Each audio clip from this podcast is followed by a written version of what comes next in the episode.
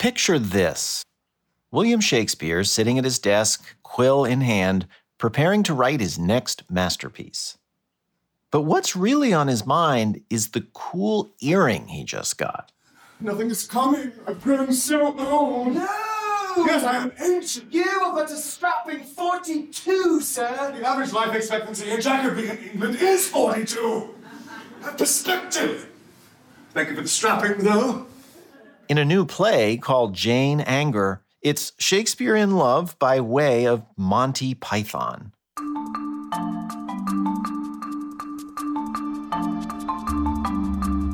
From the Folger Shakespeare Library, this is Shakespeare Unlimited.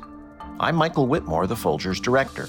The play, Jane Anger, stars Michael Urie as a narcissistic William Shakespeare locked down in London for the plague with his assistant, Frankie, played by Ryan Spahn. Will is trying to write King Lear, but he's desperately blocked. When Will's former flame, Jane Anger, shows up, he knows she can help him finish the play. But Jane wants something in return. She needs Will's help to publish a pamphlet she's written that calls out sexist male playwrights for the wrongs they've done to women everywhere. After a run off Broadway in New York, Jane Anger is currently playing in Washington, D C at the Shakespeare Theatre Company. The playwright is Talene Monahan, who also appears in the play as Anne Hathaway, Shakespeare's neglected wife. The pamphlet at the center of the play's action is a real historical document, Jane Anger, Her Protection for Women, published in fifteen eighty-nine. But the identity of the historical Jane Anger is still unknown. Monahan has taken that historical blank page and written on it a revenge farce that's by turns savagely funny, comically violent, and seriously outraged. It manages to take in present-day concerns like Me Too and the pandemic while also making room for ecstatically silly bathroom humor. Here's Talene Monahan in a conversation with Barbara Bogaev. Why don't we start with the, the hero of your play, Jane Anger, because she just slays. Tell us everything you know about her.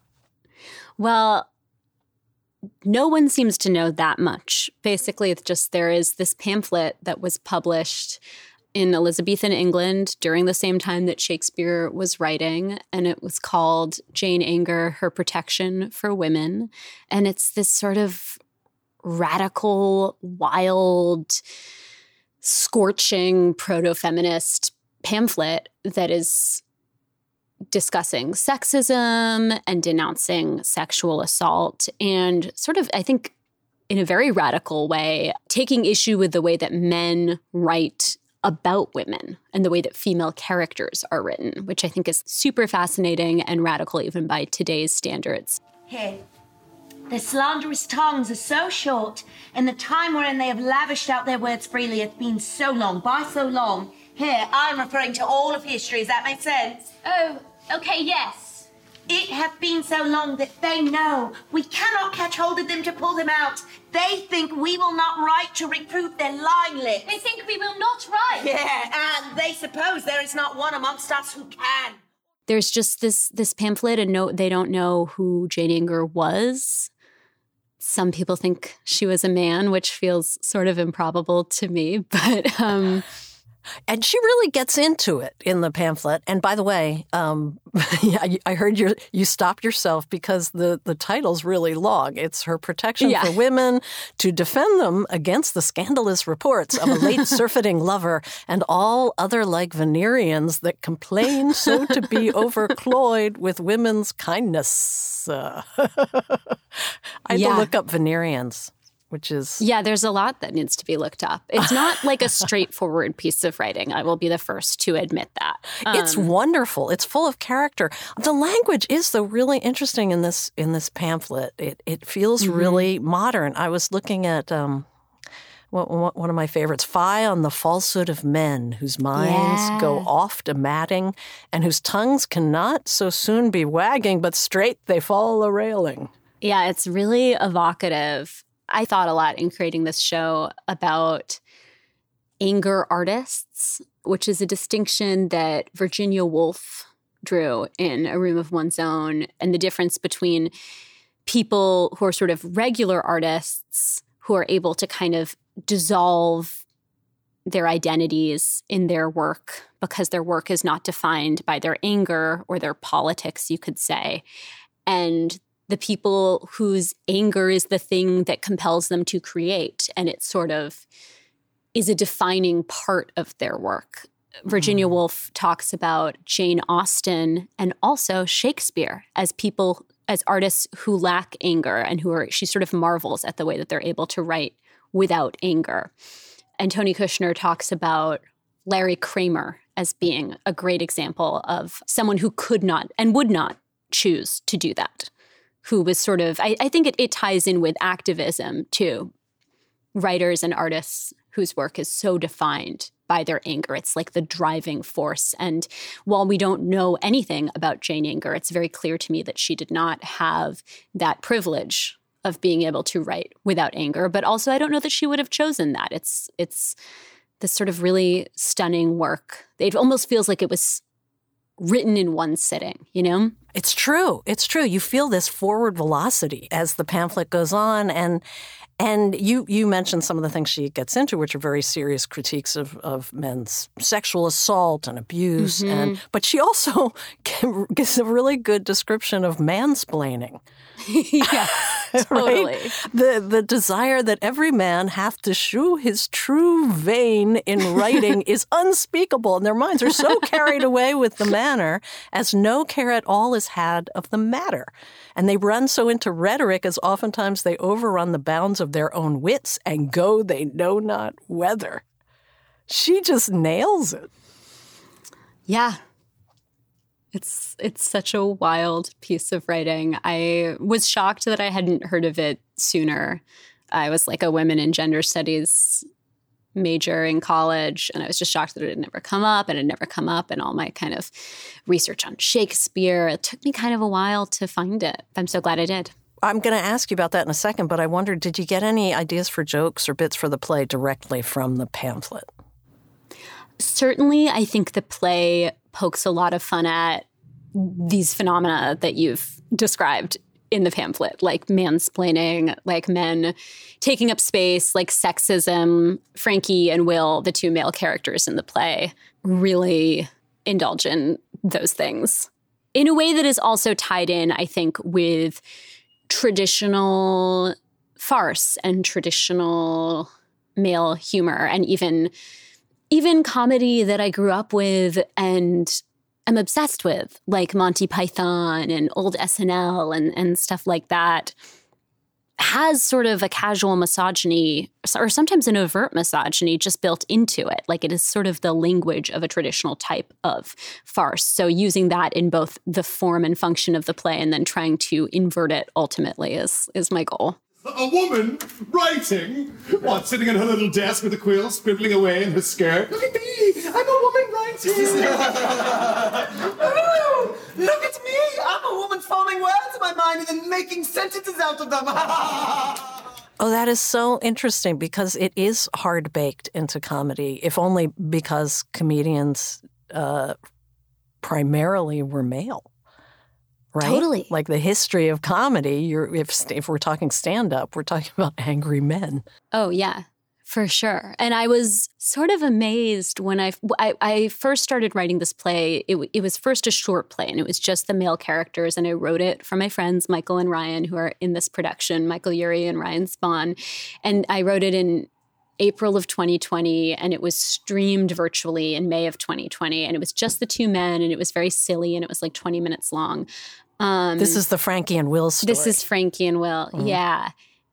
And I was just sort of amazed at how naturally that kind of humor and shtick, including the casual misogyny, came out of me when I was writing it. And this is, this is uh, Will is William Shakespeare, and Frankie yes. is his kind of assistant or manservant. And these characters are in your play as well. But it, yes. So so you so you found this, you were just falling into this kind of uh, male kind of comedy?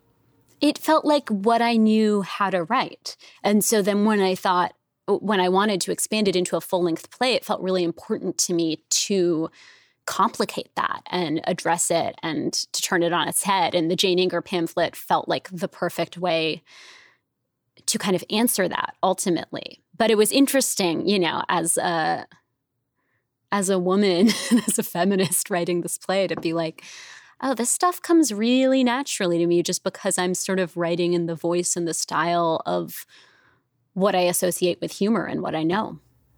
So you started thinking, okay, we're going to subvert this. I need some female characters. How, yeah, how did you, yeah. How did you come upon Jane Anger? Well, you know, initially I was like, oh, well, yeah, there's the Dark Lady of the Sonnets. She could be a character. But then I read the Dark Lady sonnets and I thought these are really not very nice to who, whomever the Dark Lady was. It felt really much more complicated than I had realized. Also, uh, maybe not a lady. also, maybe not a lady. So, so wouldn't fit the bill. And I think there was something about, I was like, she has to have something else going on. There was something about, like, having the character just be the Dark Lady of the Sonnets that still felt like it was really centering Shakespeare and his work in a way that I was, you, there are many things that have centered Shakespeare and his work. And I was like, I don't really want this play to do that. I want to go in a different direction. And so then finding the pamphlet, I thought, okay, what if she has her own agenda? And what would it look like for someone to have written a piece of writing like this? Certainly, they would not be able to tell most people that they had written it. It feels so revolutionary and radical that I imagine it would have to be kept under wraps and someone would have to be very crafty to figure out how to actually get it published. I've written a thing. What? You have? Yes. And I would like it published, but I can't do it myself for obvious reasons. Because you're a woman and you used to be a house whore who ran a filthy whorehouse. Great, you got it. So, what I need is for you to sign a paper that says I, Shakespeare, endorse this work for publication. And I'll take it to William Jaggett and his printing press, and he shall publish it, because you have such a weighty name. Shakespeare. Great job, that's your name. Will you do it? I don't want to beat this into the ground, but... No, please. Because this is a very funny play and very uh-huh. fun to watch. Yeah. But it is kind of interesting how you get to real issues of uh-huh. feminism and the relationship between men and women and how screwed mm-hmm. up it can get. And, and, and anger, just Jane Anger's anger comes across mm-hmm. so righteously. Mm-hmm. I wondered, as you were writing, did you have to balance, or were you aware of balancing this super funny, farcical uh, play with something deeper? Yeah. Yeah, that's such a good question. Yeah, I was. And thinking about this woman who has very little privilege or opportunity in this world, but who has this thing that she wants to be published, and all the limitations that she's up against to getting it published. But the ideas, I think, are really important, and it's very moving to think of, to me to think about someone carrying them and wanting to get them out into the world and the type of space they could take up if they had been more widely distributed or if she'd had sort of the same kind of opportunity as someone like Shakespeare. I'm not saying that they're equivalent writers, certainly not. But, you know, as I said, she's like an anger artist. She's doing a different thing. And also, I, uh, I'm glad you asked me this question because I, I, I wanted to speak about Amelia Workman, who plays Jane, who is a phenomenal actress. And the writing of Jane has very much been a collaboration with all the actors, but especially with Amelia, trying to figure out, you know, how do we... She, she's she's more of a real person than the, than the other characters, certainly than Frankie and Will.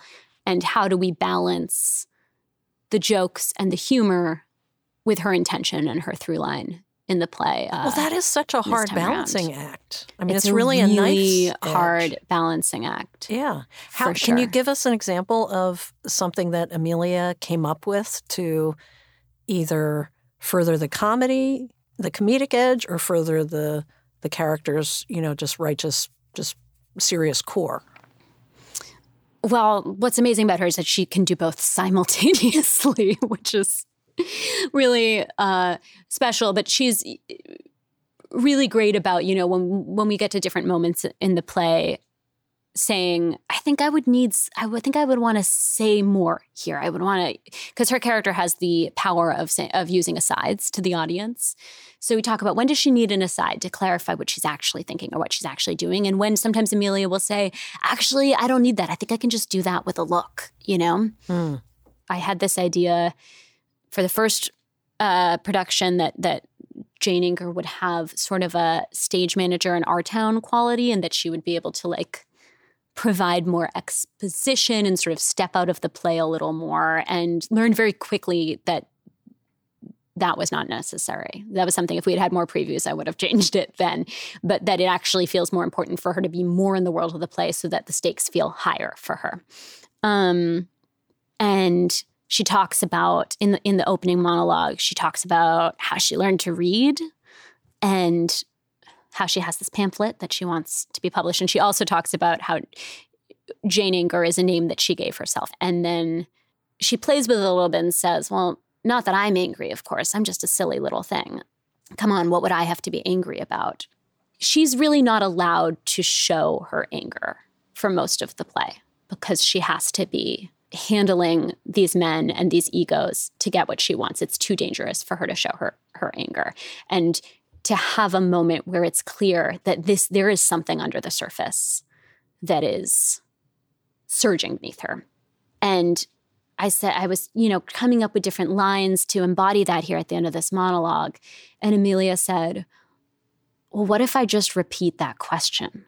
So she says, come on, what would I have to be angry about? And then she mm. takes a beat and she says, in this way that sort of is very, both very moving and very chilling, she says, what would I have to be angry about? And then she says, I'm off to the printing press. But her idea of just, let's repeat that question and really sit with it at the beginning of the play, I thought was completely brilliant. Let's let that sink in. Let's let that sink in, and you experience the whole play after hearing her ask that question. What would I have to be angry about? Only everything. Only everything, yeah. Then as now. Yeah. How did you stumble on the pamphlet? Oh, I was uh, Googling Shakespearean England women. This is during just, the pandemic, right? Yeah, this is like during like June of twenty twenty. And I was just like typing like... women, Jacobean England. Just in like, your sweatpants. Click, yeah, yeah, literally, like at my right. parents' house, like clicking through the pages on Google, trying to find something that sparked my imagination. While your sourdough starter is bubbling oh, yeah. away. Exactly, exactly. All right, so you found Jane Anger, mm-hmm. and um, you decided to make her a cunning woman, which is a type of medieval folk healer, or as as you have Shakespeare say in your play, what is a cunning woman? Is that like a physician or a barber surgeon? Yes, Frankie, it is like a physician or a barber surgeon, except they have breasts and make less money. Well, that's great. What it was. Thank you. And then you throw in Jane Anger is also the dark woman of Shakespeare's sonnets. Ha ha. Yeah. That she's is a lot. A hustler. She's, yeah. She's wears many hats. Yeah, so what made you conceive of her this way? Well, I was so interested in this cunning woman profession, and it felt like probably the most empowered thing a woman of that class could do.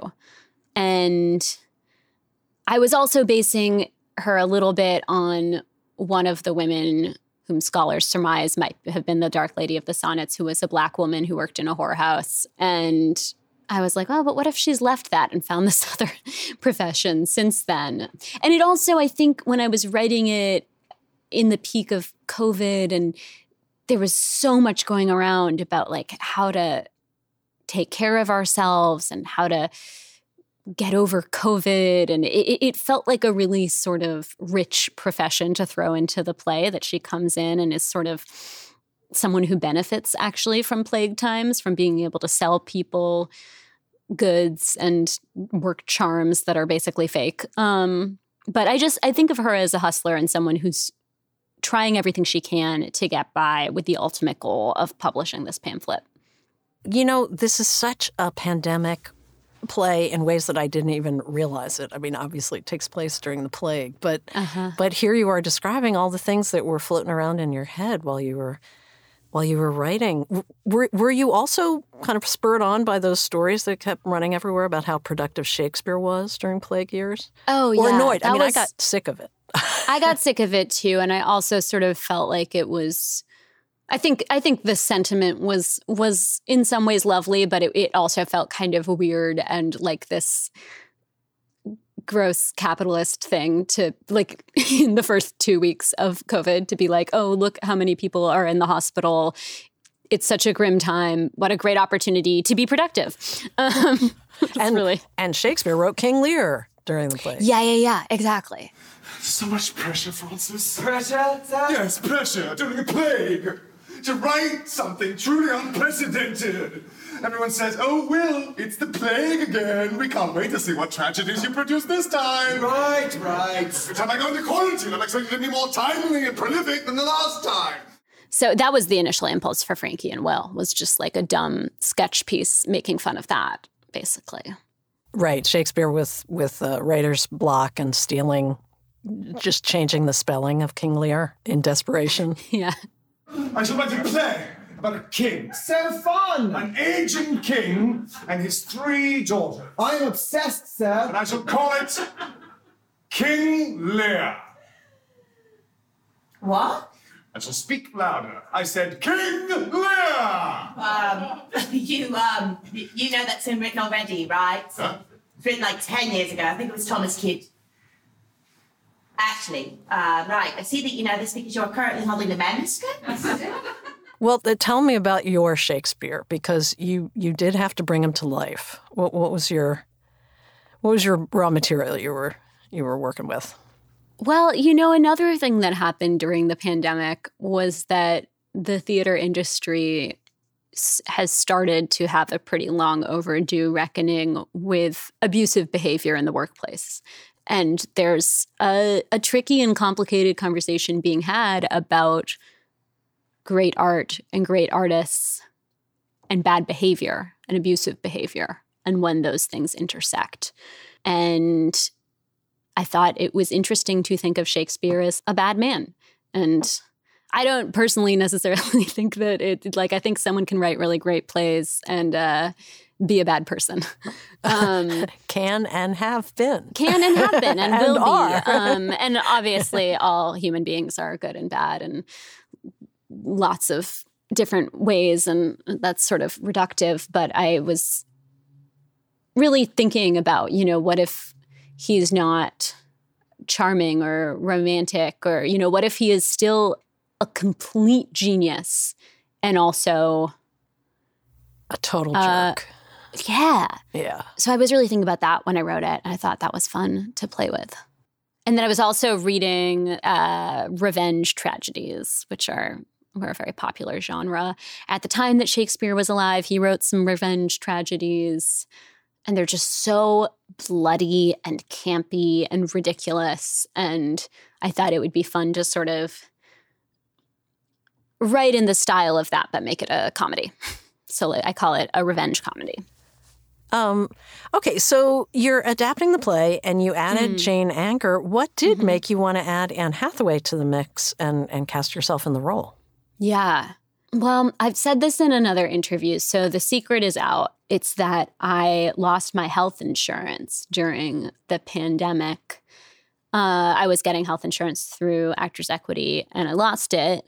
Like and I was so writing the play, yeah. like so, like so many people. And I thought, well, you know, if this ever got produced, if I wrote a little role for myself, I could uh, start earning health insurance weeks back. So I was like, well, what if, what if Anne Hathaway came on? Gives you a really it's uh, a win-win, nice insight into my chaotic plot making as a writer. Well, were you tempted to cast yourself as Jane Anger? No, no. I felt from the research that I'd been doing that Jane Anger was a Black woman. From the start? Yeah, yeah, yeah, from the start. And uh, why? Well, because I'd I mean, I, I just had, was sort of taken with this one description of this prostitute named Lucy, who they thought the Dark Lady of the Sonnets might have been. And I was just, you know, reading the pamphlet and thinking about the language of it. And it just felt like like she was a good sort of prototype for the character. And also having having Anne Hathaway in the mix actually is a great, balances the play with two women, no, two men. No, it actually ended up really kind of solving the play in the end. Anne Hathaway is sort of also a, a, a tribute to the actress Anne Hathaway. Oh, yes, there are some Anne Hathaway, modern day uh, Anne Hathaway jokes. Anne Hathaway sucks the energy out of the room with her earnestness. She just tries so hard. Do you know if she's seen the play? I think she certainly has not. Um, but Broadway World, during the first production, they would list the, the play with its full title, and then they kept on tagging her, like the... accidentally. Oh, smart. That's so it, under her credits yeah. on a Broadway World, it would say this play, and that was enjoyable for me.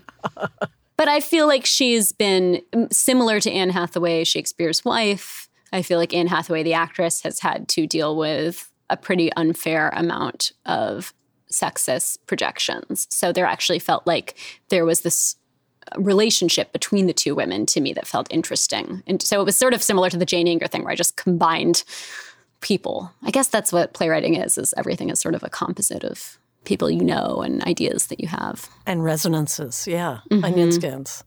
Mm-hmm. This is your first time writing a comedy, and there's so many jokes in this play, and and And timing is so critical in, in uh-huh. farce, which is really what this is. So how did you teach yourself, or how did you know how to pace and structure a comedic play and ha- and, and make these decisions about jokes that really are usually made before a live audience in a, if I you're know. a stand-up, right? You hone your your set. Well, as an actor, I was in a few pretty traditional comedies, and Michael Urie and I met in this revival of Gogol's The Government Inspector, Uh, which Jeffrey Hatcher adapted, that we did in New York like, oh God, I don't know, like five or six years ago. And we did that for for almost half a year. And I learned a lot in that about jokes um, and farce on stage. And so I think I had an instinct from being an actor, but a lot of it I was kind of learning on the job, obviously, as I like threw a character in there to give myself health insurance and then sort of justified it in the plot. I don't know. I definitely at some point had to go back and and go back. It, uh, the first draft of the play was sort of all jokes, and this, the plot structure was really poor. And then I had to go back in and really work on the structure and really draw that out. And I was really happy with our production in New York, and I was really happy that it was so well received. But it was thrown up really chaotically. I had COVID um, for most of rehearsals and had to Zoom in. And we didn't have previews, so we didn't actually have the opportunity to do exactly what you're saying, which is like work on the play and improve it in rehearsals while we're also in performances. So we had all this information that we were learning, as I said, about like what jokes just were not funny with the audience or what jokes were landing so well and wanted to be expanded even more. Yeah, can you give me an example of, of, of some of those jokes, jokes that evolved as you workshopped or, or ones that landed that you didn't expect? Oh, yeah. There was so much. There's so much that you learn with an audience. And in my experience with Jane Anger and also with The Government Inspector, the first week of shows is kind of horrible. Like, it kind of feels like the play just is bad because you haven't found the rhythm yet, and It, it just doesn't make a lot of sense. And then there's like this magical one performance where something clicks and it's really special. And it's like the whole play changes and it starts to work. But it, you have, sort of, have to sort of have this like ugly week of performances where it like is really not working to get there. Um, some examples. Well, there would, there would be laughs in, there would not be laughs in places that I thought were funny. And like then what? There would be... I, I just cut something fifteen minutes ago in rehearsal, uh, which is when Jane's trying to get Frankie out of the room, and she says, "Frankie, go thither," and he he he go, comes closer to her, and she goes, "That's hither. I said thither," um, which I thought was funny, but it just never got a big enough laugh. So I cut it. I just cut it. Just this is fresh off the presses. Incisive. Um, uh, but then there's another, like when I came in as Anne Hathaway, Anne Hathaway has been abandoned and she's just so desperate to talk to someone and she's just talking a mile a minute and she says, I haven't been touched in seven years except for this one time when a spider bit me. And something that I didn't anticipate was that I would get a laugh in the middle of that line. Like I thought the laugh line was, except this one time when a spider bit me, but I would get a laugh in the middle of the line with, after I haven't been touched in seven years. So I sort of had to like take a catch breath in the middle of the line for the laugh before continuing, which was just like I wasn't, I don't know if I would have written the line that way if I'd known that the laugh was going to fall there. What is funny about I haven't been touched in seven years? Well, I think she's just, she's so desperate. And at that point, he's set up the exposition that he's basically abandoned her just to live his bohemian artist life in the city. And she comes in and she is, she's sort of like this adult child, doll child. Like she doesn't really know how to speak to people in a normal way. Sometimes I wonder, is my husband dead? And then I read a review of one of his plays and I know that he is not dead. He is important. And she's just desperate for physical contact and for warmth.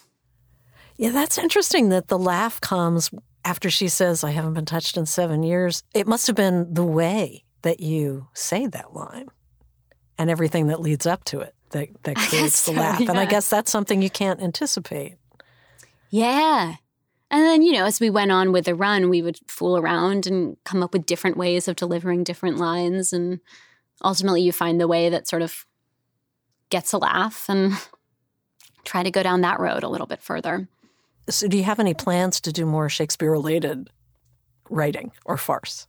No, though I do have a play that's going to be, if all goes according to plan, I have a play that's going to be in New York in March that I've written that is sort of a prequel to The Crucible. And the, the characters are just the four girls from The Crucible. And in writing this play, I've sort of really delved into a lot of Arthur Miller, which is obviously very different from Shakespeare, but there are some similarities. So for girls, you're not going to have Arthur Miller walk on and take him down? No, no. Arthur Miller's not a character. John Proctor's not a character. It's just the four girls. And it, you know, The Crucible starts when Paris finds the four girls doing something in the woods, mm. and the play sort of goes up to that night in the woods. Um, and it's not, it's not, I think it's funny, but it's not funny in the same way as Jane Anger. I, I think it's a little bit darker and weirder and, and spookier, but I'm really excited for it. Well, I wish you luck. I can't wait to see it. And thank Thanks. you so much for this. So fun. Oh, thank you. It's been so much fun to talk.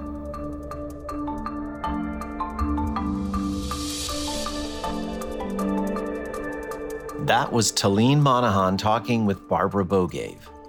Monahan's play, Jane Anger, runs at the Shakespeare Theatre Company in Washington, D C through January eighth. You can find tickets and more information at shakespeare d c dot org. This episode was produced by Matt Frasica. Garland Scott is associate producer. It was edited by Gail Kern-Pastor. Ben Lauer is the web producer with help from Leonor Fernandez. We had technical help from Andrew Logan in Washington and Jenna McClellan at Voice Tracks West in Studio City, California. Final mixing services provided by Clean Cuts at three C's Incorporated.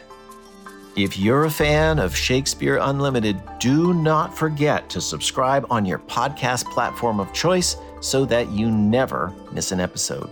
And please leave a review so that you can help others find this show. Shakespeare Unlimited comes to you from the Folger Shakespeare Library. Home to the world's largest Shakespeare collection, the Folger is dedicated to advancing knowledge in the arts. You can find more about the Folger at our website, folger dot e d u. Thanks for listening. For the Folger Shakespeare Library, I'm Folger Director Michael Whitmore.